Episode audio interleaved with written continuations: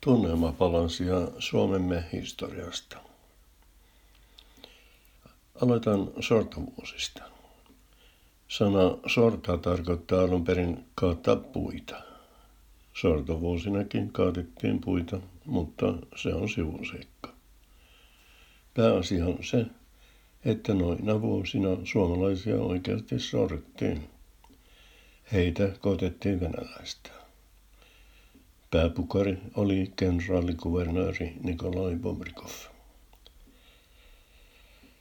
Kun Bobrikov nyt tuli puheeksi, niin sanonpa vielä, että siinä oli vasta umpikeromies. Toteuttaakseen luihut venäläistämisaikeensa laittoi muun muassa laukkuryssät kiertämään maata. He levittivät perättömiä tietoja – muun muassa, että Venäjällä alettaisiin jakaa maata ilmaiseksi. Ja että niin tehtäisiin myös Suomessa, jos suomalaiset unohtaisivat koko Suomi-hössätyksen ja alkaisivat venäläiksi. Siihen halpaan ei mennyt kukaan. Bobrikovin suunnitelmat jäivät enimmäkseen piirustuspöydälle, sillä kohtalo puuttui peliin. Nuori 29-vuotias Eugen Schauman, Jen Schauman ampui ensin Bobrikovin ja sen jälkeen itsensä. Tässä vähän taustaa. Sortovuosina Suomessa toimi maanalainen vastarintaliike, johon nuori Eugenkin kuului. Vastarintaliikkeitä oli oikeastaan kolmenlaisia. A. Passiivisia. B. Aktiivisia. Ja C myöntyväisiä. Passiivisessa vastarinnassa taistelukeinona oli mökötys.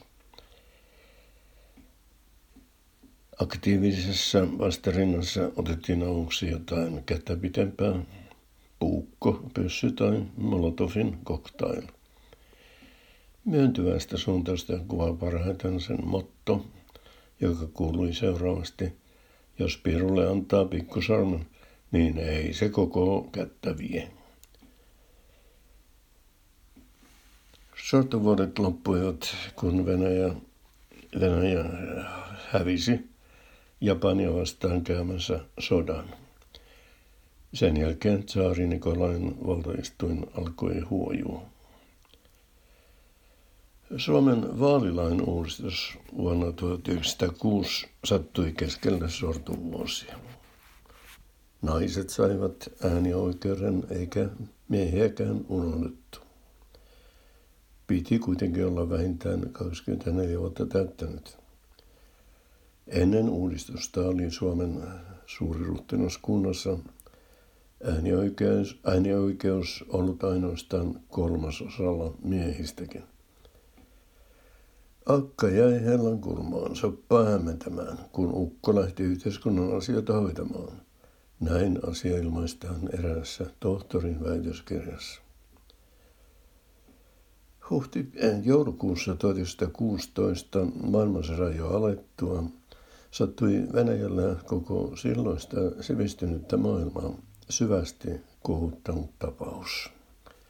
Tuolloin munkki, verenseisattaja ja molempien oikeuksien tohtori Grigori Jefimovich Rasputin murrattiin. Vallanhimoinen Rasputin ja sivumen, sivumennen sanoen myös Irstas.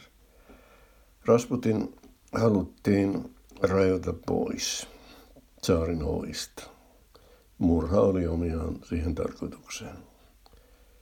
Hullulle munkille, se oli yksi Rasputinin lukuisista lempinimistä, syötettiin leivoksia, joihin oli Valmistusvaiheessa sekoitettu suuri annos, eli 5 grammaa, syan kaliumia. Yleensä jo yksi gramma kyseistä myrkkyä riittää tapamaan 20 raavasta miestä. Mutta Rasputin ei ollut moksiskaan. Kehui vain, että leivokset maistuivat ihan äitimuorin laittamilta. Kun myrkky ei tepsinyt, Rasputin yritettiin muun muassa naurattaa kuoliaksi, mutta ilman toivottua tulosta. Lopuksi tohtorismies sulottiin säkkiin. Säkin suu sidottiin ja säkki sisältöinen viskattiin Nevajokeen. Mutta mitä tekikään Rasputin? Hän sai säkin suun auki, pisti kätensä ulos ja vilkutti murailleen. Miestä ei ole nähty sen koomin.